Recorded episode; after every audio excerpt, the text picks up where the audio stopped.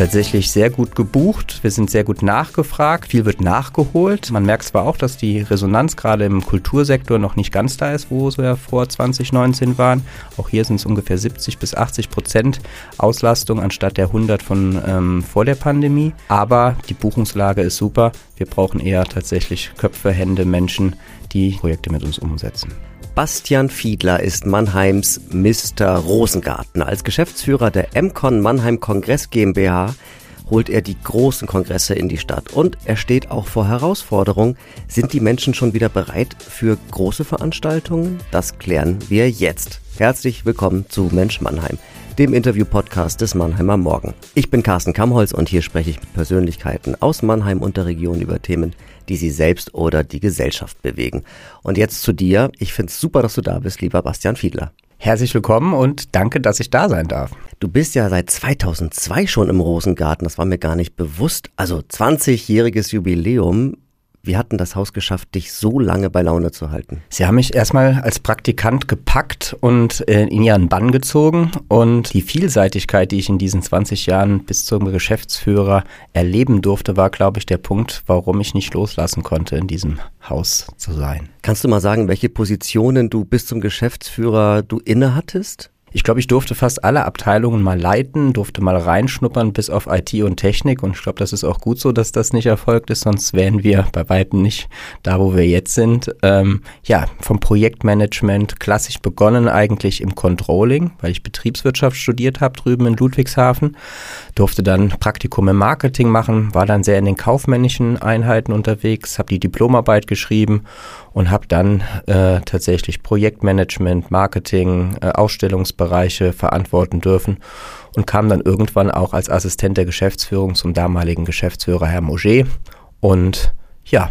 bin jetzt dann irgendwann in seine Fußstapfen getreten. Die MCON ist ja viel mehr als so eine klassische Kongress, äh, oder Konzertlocation, sondern ihr seid ja ein richtig bundesweit tätiges Unternehmen. Das heißt, ihr seid unterwegs, ihr veranstaltet euer Portfolio auch ganz anderswo als in Mannheim. Was macht ihr da genau? Also erklär mal, wie ihr da konkret arbeitet, wenn ihr quasi nicht in Mannheim arbeitet.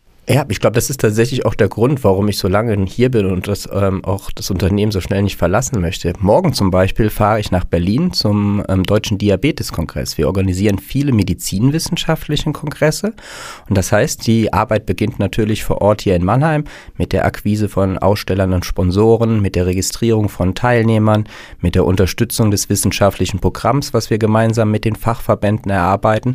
Und so beginnt morgen ein Kongress im CityCube in Berlin mit über über 8000 Präsenzteilnehmern, der von uns dann von A bis Z organisiert wird und es geht bis hin zur Finanzierung und wirtschaftlichen Umsetzung dieser Veranstaltung. Aber wie läuft das ab? Wie kriegt man diese Aufträge? Begonnen hat es 1990 mit der Gründung der GmbH. Dort war es noch so, dass medizinische Kongresse tatsächlich von den einzelnen Professoren selber auf eigenes Risiko übernommen wurden. Da hatten wir dann einen Kunden, der wollte das finanzielle Risiko nicht tragen. Das war die Geburtsstunde der Agentur. Und mittlerweile haben wir uns über Empfehlungsmarketing tatsächlich sehr einen sehr guten Ruf gemacht und sind mittlerweile zu den drei Top PCOs, so nennt man uns in der Fachsprache, also Professional Congress Organizer. Ähm, und wir nehmen an Pitches teil, werden aufgefordert, Angebote abzugeben oder werden von Fachgesellschaften auch empfohlen. Jetzt haben wir einmal aufgeklärt, was ihr außerhalb von Mannheim macht, aber was macht ihr denn alles hier? In Mannheim und im Rosengarten machen wir auch dort die komplette Veranstaltungsorganisation. Wir treten nicht als Veranstalter auf, das heißt also hier ist eher die Vermietung von Räumlichkeiten, von Dienstleistungen, von Kreativleistungen im Vordergrund und wir machen in Mannheim, was vielleicht auch nicht viele so sehr wissen, sind wir auch zum Beispiel fürs Stadthaus N1 zuständig. Wir sind auch zuständig für die Veranstaltung in der Kunsthalle drüben. Dort haben wir eine Partnerschaft eingegangen. Und das machen wir auch schon seit Jahren über den Rhein hinüber in Ludwigshafen im Pfalzbau. Und der Pfalzbau, habe ich mal gelesen, ist nicht so leicht zu vermarkten. Ja, das liegt leider äh, weniger oder liegt zum Glück nicht an der Location. Die Location ist super, das Team dort ist drüben, ist sehr, sehr gut das Renommee von Ludwigshafen, ich habe selber acht Jahre ja da gewohnt als Student, ist jetzt bundesweit nicht ganz so prickelnd. Von daher ähm, liegt es eher am Image und am Standort Ludwigshafen. Den gilt es noch etwas mehr in den Vordergrund zu heben und die Perlen, die es gibt, nehmen wir das Filmfestival dort drüben noch mehr ein bisschen in den Vordergrund zu stellen. Bis 2019 lief das Geschäft ja sehr, sehr gut. Ihr konntet wachsen und dann kam die Pandemie. Was ist da alles weggebrochen? Im Rosengarten in den letzten zwei Jahren sehr, sehr vieles. Also es war tatsächlich so, dass wir ähm, aus einer Klausurtagung herauskamen mit unserem neuen Team. Die Geschäftsführung hat sich neu gebildet. Wir wollten, aber oder haben ein Leitbild entwickelt, ähm, wie wir als Team neu auftreten werden. Und das Erste, was wir organisieren mussten, waren dann Homeoffice-Plätze für die Mitarbeiter zu generieren. Und dann haben in den letzten zwei Jahren immer mal wieder Veranstaltungen kleinere Couleur auch im Hause stattfinden dürfen. Insbesondere die klassische Musik ist als Konstante in den zwei Jahren geblieben, aber die großen Medizinkongresse, die großen Hauptversammlungen haben sich alle gewandelt und sind in den zwei Jahren eher im digitalen Format umgesetzt worden. Und von daher war es auch so, dass die Mitarbeiter von uns, die sehr stark mit der Vermietung und dem Rosengarten an sich verbunden sind, dann auch leider in Kurzarbeit gehen mussten. Man hört nach wie vor von vielen, die in der Pandemie auch Veranstaltungen organisiert haben, dass sie im Grunde einen Tag vorher mitunter informiert worden sind, was geht und was nicht geht.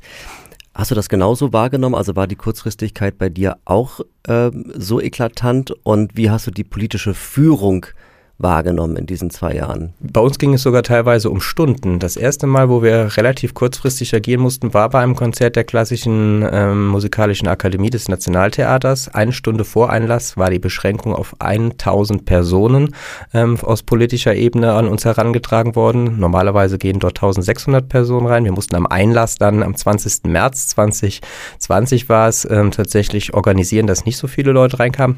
Damals kamen zum Glück dann auch weniger, wir mussten niemanden abweisen.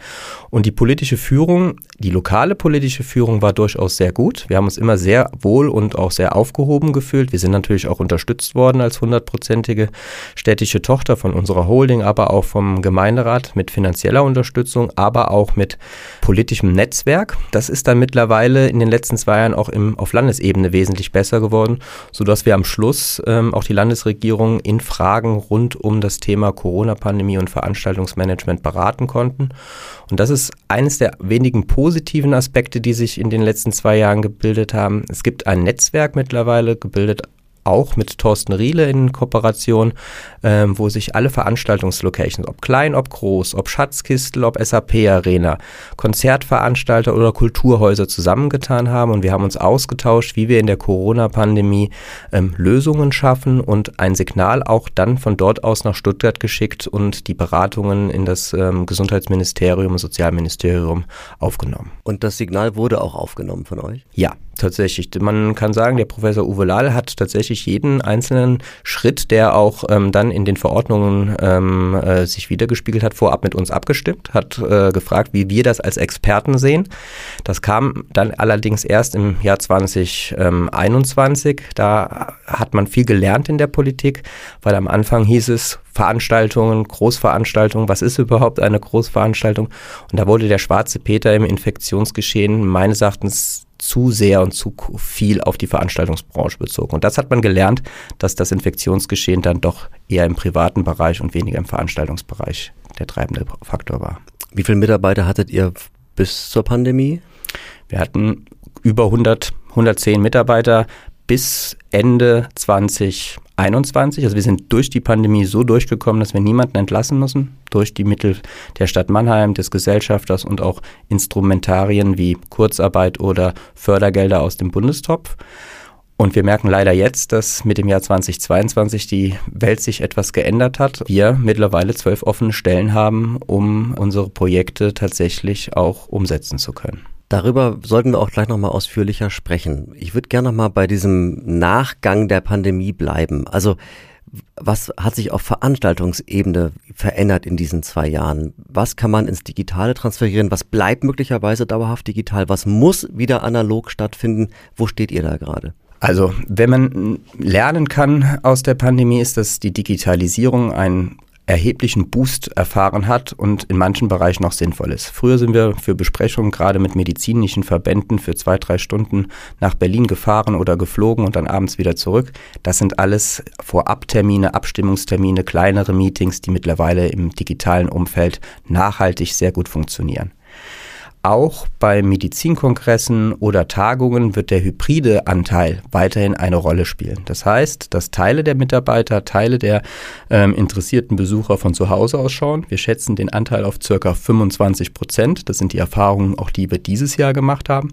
Also beim Kardiologenkongress sind 75 Prozent der Menschen, die sonst in Präsenz kamen, auch dieses Mal wieder in Präsenz gekommen.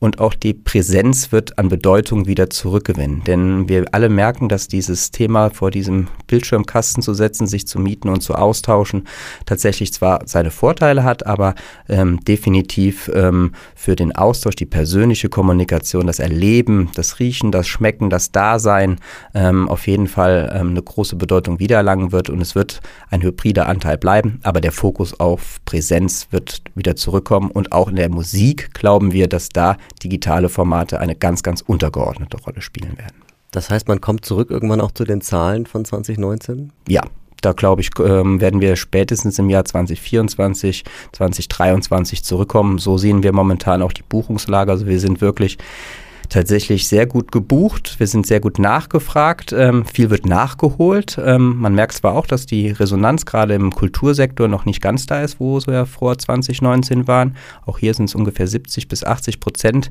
Auslastung anstatt der 100 von ähm, vor der Pandemie. Aber die Buchungslage ist super. Wir brauchen eher tatsächlich Köpfe, Hände, Menschen, die Projekte mit uns umsetzen. Darüber sprechen wir jetzt mal. Also da habt ihr ja im Operativen, ich will nicht sagen gleich ein richtiges Problem, aber es ist eine Herausforderung. Zwölf offene Stellen heißt, ihr seid an einer Stelle möglicherweise gerade geschwächt, wo ihr schon sehr viel weiter sein möchtet. Wo braucht ihr gerade Menschen? Eigentlich überall, insbesondere im Bereich der Technik und der IT. Eine große Herausforderung, die aber auch ähm, die ganze Branche trifft.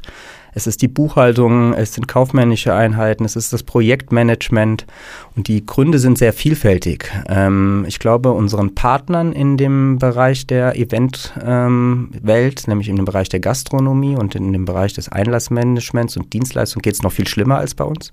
Hier ist es teilweise so, dass manche Veranstaltungsformate, zum Beispiel im Bereich der Gastronomie, nicht mehr als gesetzte Essen umgesetzt werden können, sondern dass wir da auf Bankett und auf Formate umgehen, die weniger personalintensiv sind. Wir haben die große Herausforderung, dass wir unsere ähm, IT-orientierten, durch die Pandemie neuen Herausforderungen, die ja mit diesen Formaten einfach verbunden sind, mit Experten umsetzen müssen. Die sind auf dem Markt entweder nicht verfügbar oder werden von der Industrie auch abgeworben und das sind Gehälter, die wir in unserem öffentlichen Dienstkontext leider gar nicht zahlen können. Also ich glaube, IT und Technik ist unsere größte Herausforderung aktuell. Wo sind die Mitarbeiter hin, die ihr vorher noch hattet? Ähm, die Mitarbeiter, die uns verlassen haben, haben sich entschieden, entweder die Branche zu wechseln. In der Technik ähm, ist es zum Teil so, dass ähm, äh, man einen krisensicheren Job gesucht hat. Dort haben wir schon vor der Pandemie sehr viel mit auch freien Mitarbeitern gearbeitet.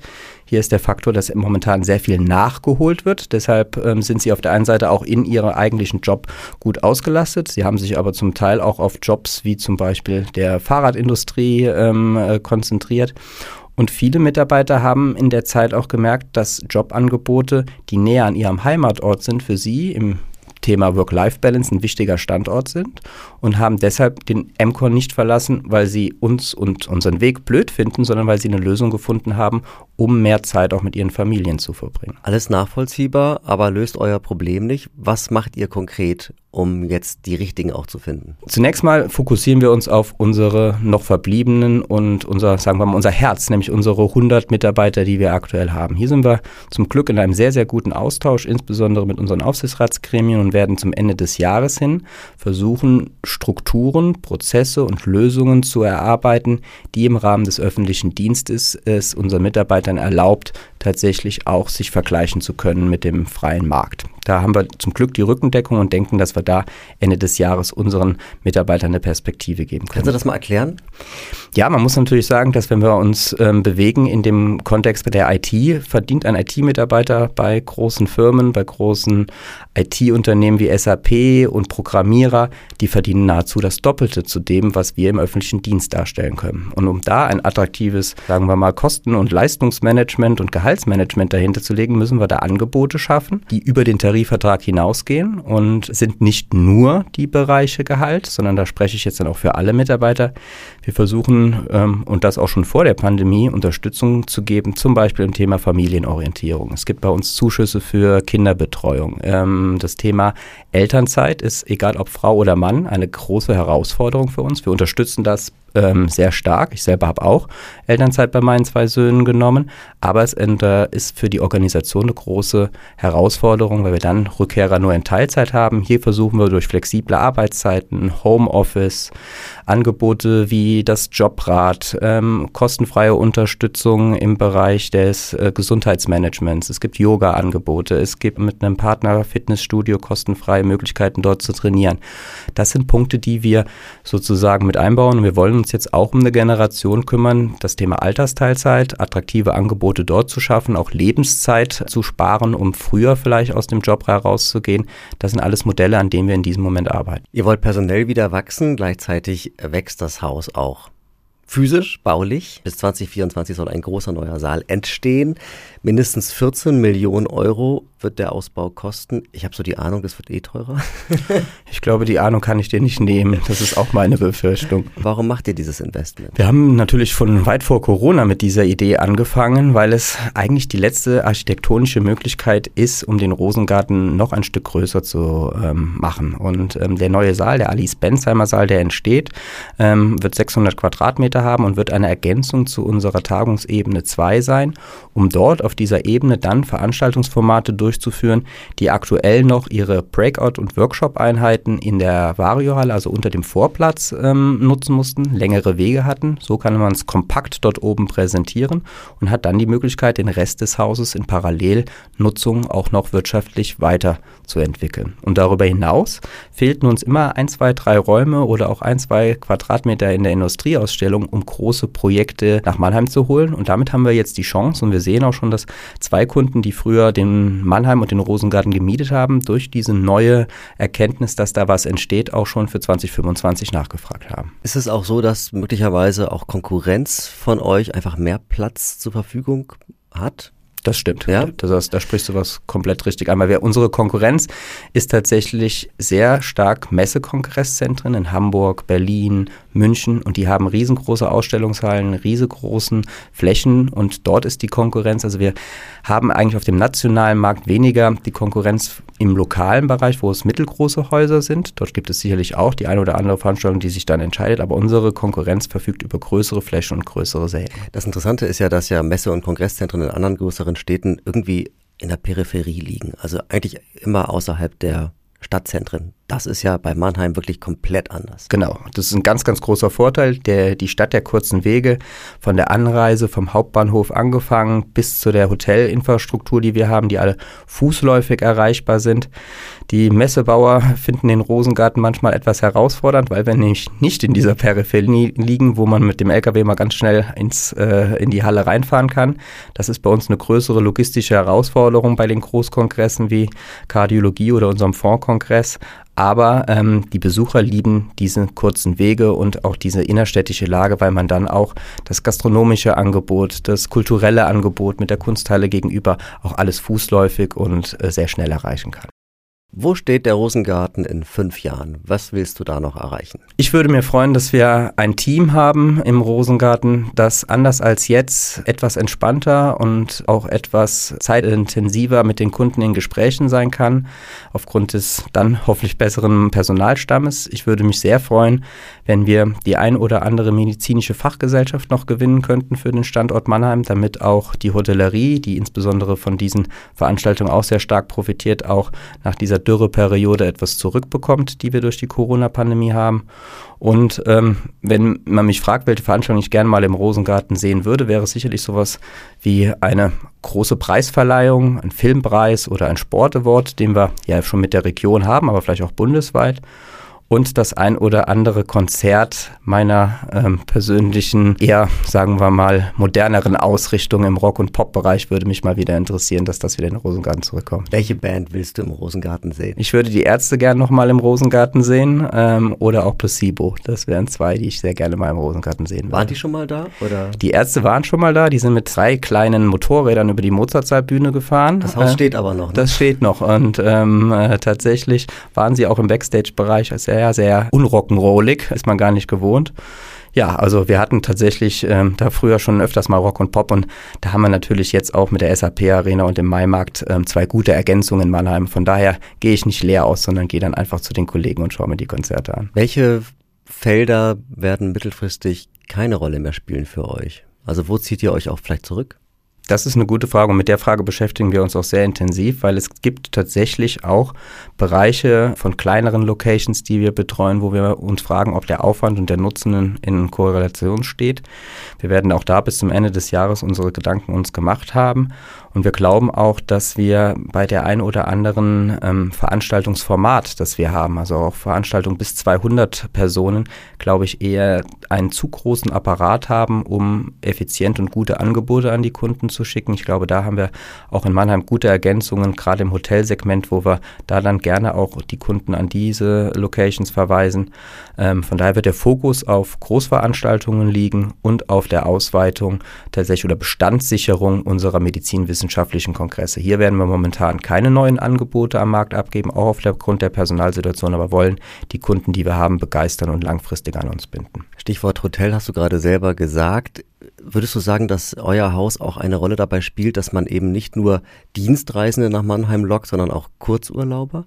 Ich glaube, die Zeit, dass gerade beim, beim Kongress die Gattin oder auch die Kinder mitkamen und man danach noch zwei Tage drangehangen hat, um die Location zu besichtigen, um die Region zu erkunden, die ist vorbei. Dafür ist die Zeit zu schnelllebig geworden und das äh, Zeit, die Zeit, das gut Zeit ist einfach zu präsent geworden. Früher war die Verweildauer bei Kongressen drei bis vier Tage, heutzutage ist es maximal eins bis fast zwei Tage. Das wird reduzieren, aber durch diese kurzen Wege ist es doch durchaus möglich, auch während eines Tagungs- und Kongressbesuches mal sich in den Museumslandschaft ähm, äh, näher äh, zu gucken, aber auch shoppen zu gehen. Also das hören wir immer wieder, dass gerade beim Kardiologenkongress danach sehr viel ähm, mit nach Hause gebracht wird, weil man doch noch ein Präsent oder aber auch Schuhe oder ähm, einen neuen Anzug braucht. Lieber Bastian Fiedler, jetzt kommen wir schon zu unserem Schlussformat und ich bitte dich, die folgenden drei Sätze zu beenden. Nummer eins. Seit ich Geschäftsführer im Rosengarten bin, habe ich vor allem gelernt, dass Diplomatie, Ruhe und Kreativität der Schlüssel zum Erfolg sein können. Nummer zwei. Wenn ich nicht in Mannheim arbeiten würde, wäre ich am liebsten in in der Längstes Arena in Köln und sportlicher Direktor der Kölner Haie. Jetzt musst du was über deine Eishockey-Leidenschaft noch verraten. Ja, tatsächlich, ich bin selber kein guter Eishockeyspieler, ich kann mich so gerade so auf den Schlittschuhen ähm, halten, aber ich habe irgendwie Leidenschaft zu diesem Sport entdeckt und sammle tatsächlich Trikots von Spielern, die in der, sagen wir mal, näheren Umgebung der Kölner Haie gespielt haben oder aus der NHL kommen und ich darf die auch im Rosengarten präsentieren. Von daher habe ich eine Sammelleidenschaft gerade zu der, sagen wir mal, Berufsausrüstung der Spieler entwickelt. Und Nummer drei. Bei mir im Rosengarten sind ständig die unterschiedlichsten Branchen zu Gast. Die faszinierendste Branche neben meiner eigenen ist ich glaube, weil es eine so große Vielzahl ist, ist es gerade diese spannende Diversität, die man da hat, von Kultur über Finanzbranche bis hin zur Medizin. Aber tatsächlich ist die Medizin eine, die mir sehr nahe steht, weil sie auf der einen Seite unser Rückgrat in der wirtschaftlichen Bedeutung darstellt und auf der anderen Seite viele, viele Sachen entwickelt werden, die einfach auch der Gesellschaft weiterhelfen. Also wir tun zum Beispiel auch den Bundesverband öffentlicher Gesundheitsämter betreuen und der war in der Corona-Pandemie natürlich auch ganz, ganz wichtig und zentral für die gute Steuerung in der Krise. Also von daher würde ich die Medizin mit einer Nasenspitze vorne sehen. Sehr interessant. Vielen, vielen Dank für das äh, sehr spannende Gespräch, lieber Bastian Fiedler. Vielen Dank hat mir sehr viel Spaß gemacht. Das war Mensch Mannheim, der Interview-Podcast des Mannheimer Morgen. Bitte meldet euch immer gern mit neuen Ideen für weitere Folgen. Schreibt am besten eine Mail an podcast.marmo.de. Und vielen Dank. Bis zum nächsten Mal in zwei Wochen. Euer Carsten Kamholz.